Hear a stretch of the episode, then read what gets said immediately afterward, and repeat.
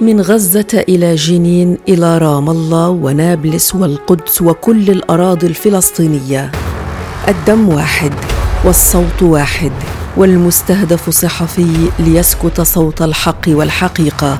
وفي لحظة يتحول ناقل الخبر إلى خبر. شيرين شيرين يا عم شيرين! اسعاف اسعاف مؤخرا الصحفية شيرين أبو عاقلة مراسلة قناة الجزيرة وقبلها العشرات ممن دفعوا حياتهم على بلاط صاحبة الجلالة. أمام وحشية محتل يخشى القلم والصوت الحر تماما كما يخشى الرصاص وترهبه الكاميرا. هذا السلاح الذي لطالما وثق الحدث ليوصل الصوت الفلسطيني لكل العالم. ليس سهلا ربما أن أغير الواقع لكنني على الأقل كنت قادرة على إيصال ذلك الصوت إلى العالم. أنا شيرين أبو عاقله الرصاصه لم تصب شيرين وحدها فالمسجات بدمها واحدة لكن القتلى كثر.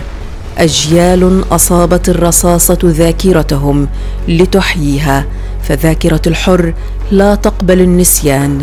لتعود الصورة من جديد لمشاهد دماء عشرات الصحفيين ممن استهدفتهم إسرائيل. منهم من قضى نحبه ومنهم من تشبث بالحياة وظل صوتا حرا وعينا توثق جرائم المحتل. كما المصور الصحفي ياسر قديح. طبعا أنا أول ما شفت إصابة شيرين آه، وهي على الأرض موقع آه، تذكرت إصابتي لأنه أنا وقعت نفس الإصابة هاي. أنا اصبت هي أصيبت في مكان مقتل تحت في الرقبه أنا اصبت في البطن منطقة الأوردة. آه، طبعا زملاء اثنين أصيبوا في نفس المكان هذا تم تشخيص الأطباء لهم انه نفس إصابتي. استشهدوا اللي هو ياسر مرتجى وأحمد أبو حسين. أنا بفضل الله نجيت.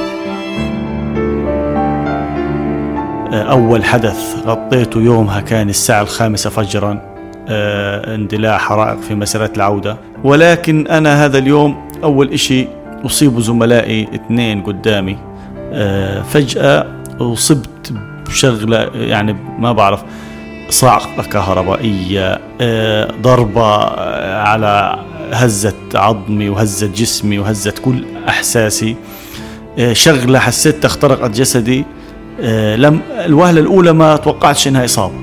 طبعا أنا أصبت وأنا لابس الخوذة والدرع والكمامة آه، اللي هي معدات السلامة الصحفية. والإصابة كانت مباشرة في مكان خطير جدا آه، أسفل الدرع. فكانت إصابتي إصابة مباشرة جدا. الألم كان كبير لدرجة إن أنا ما كنتش أقدر أوصف حال. يعني أنا اللي بيسألوني إيش بيجعك بقول له مش عارف. طلق النار اخترق جسدي كله من فوق أعلى قدمي اخترق البطن منطقة الحالب ومنطقة الأمعاء وتقطيع الأمعاء وخرج من الظهر. يعني أصاب العظام والأوردة والشرايين والأمعاء.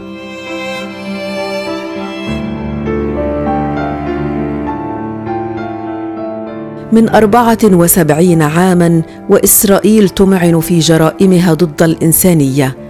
فلم تكتف بسرقة الأرض واستباحة الدماء بل ومن حين إلى آخر كانت فلسطين على موعد مع اغتيال جنود الكلمة ورسل الحقيقة.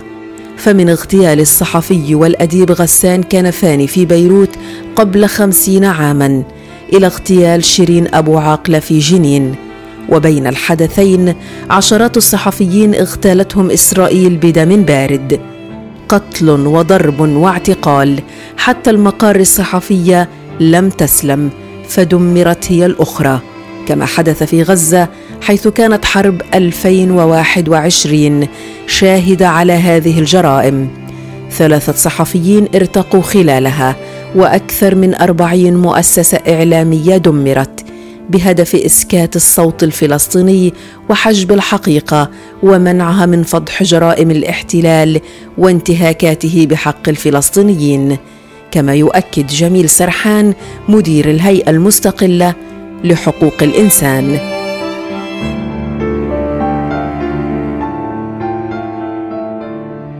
في هذه الحالة نحن نقول أننا أمام أكبر الانتهاكات الجسيمة لحقوق الإنسان انتهاكات مرتبطة بالحق في الحياة.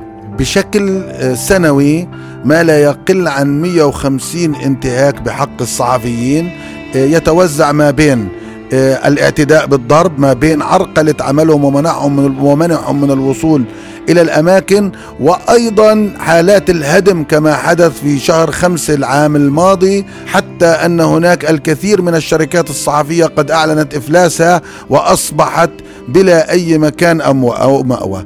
بالإضافة إلى الانتهاك المتعلق بالحق في الحياة وبالإصابة فقد كان العام الماضي هناك شهداء من الصحفيين أثناء العدوان على قطاع غزة وكان في مسيرات العودة حادثة استشهاد الصحفي أبو حسين واستمرت منذ القدم فهو سلسلة متكاملة تهدف إلى إخفاء الحقيقة وتهدف إلى إحداث صدمة في نفوس الصحفيين لكي لا يكرروا تداول تلك المعلومات ولكي لا يسعوا بكل جد ومهنية وموضوعية وحياد لتوثيق كل ما يجري على الأرض ونقل الصورة هم يسعون إلى إيجاد حاجز ما بين الصحفي وما بين توثيقه لتلك الأحداث لكي يخاف ولكن ثبت لدينا في فلسطين في فلسطين أن الصحفيين آه، لا يخشون آه، إظهار كلمة الحق ولا يخشون توثيق الانتهاكات ويسعون بكل طاقتهم ليل نهار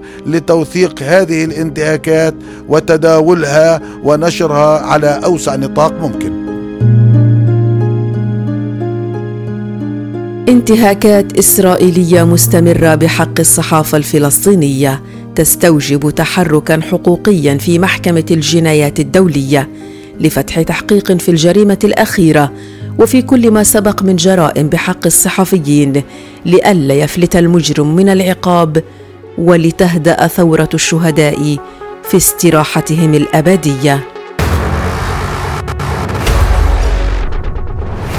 وزارة الخارجية الفلسطينية والمؤسسات الحقوقية واتحاد الصحفيين والكثير من الجهات قدمت بلاغات بشأن انتهاكات متعددة لحقوق الإنسان كان أكثرها وأبرزها البلاغات التي قدمت في العام الماضي تزامنا وما بعد آه، العدوان على قطاع غزة. تقدمنا ببلاغات كثيرة للمحكمة الجنائية الدولية ماطلت أو تراخت أو, أو عملت ببطء المحكمة الجنائية الدولية إلى حين ما قبل عام ونصف حيث قررت إنهاء التحقيق الابتدائي ويفترض أنها ستفتح التحقيق الجدي في تحديد المسؤولين العسكريين والسياسيين في إصدار مذكرات قرض قبض أو استدعاء وبالإضافة إلى إجراء التحقيقات الميدانية على الأرض والاستماع إلى شهادات الشهود. هناك مسار ثاني وهو لجان التحقيق وعليهم على الفور البدء في إجراء التحقيقات وإعداد تقرير كامل منظم لتقديمه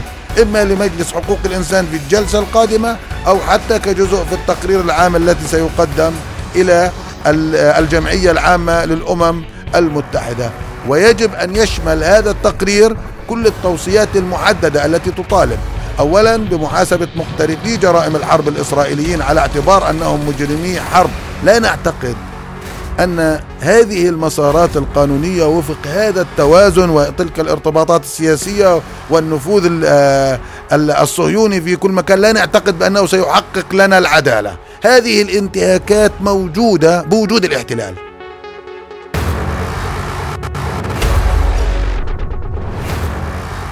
رصاصة واحدة قد تكون قادرة على إنهاء حياة الصحفي لكنها لن تكتم الصوت والصورة.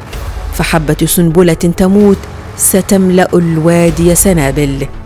فالجنة هي سلعه الله الغالية. يشتريها الفلسطيني بدمه واشتراها شهداء الإعلام الحر بكلمتهم الحرة. فدفعوا أرواحهم ثمنا للحقيقة. ولسان حالهم وحال كل فلسطيني يقول نحن حراس الحق من التحريف والتأويل والتزييف. تقبل الله دموعنا وصبرنا وتقبل منا دمنا في سبيل الوطن. كيف أغض النظر عنك وأنت تملك أنيابه؟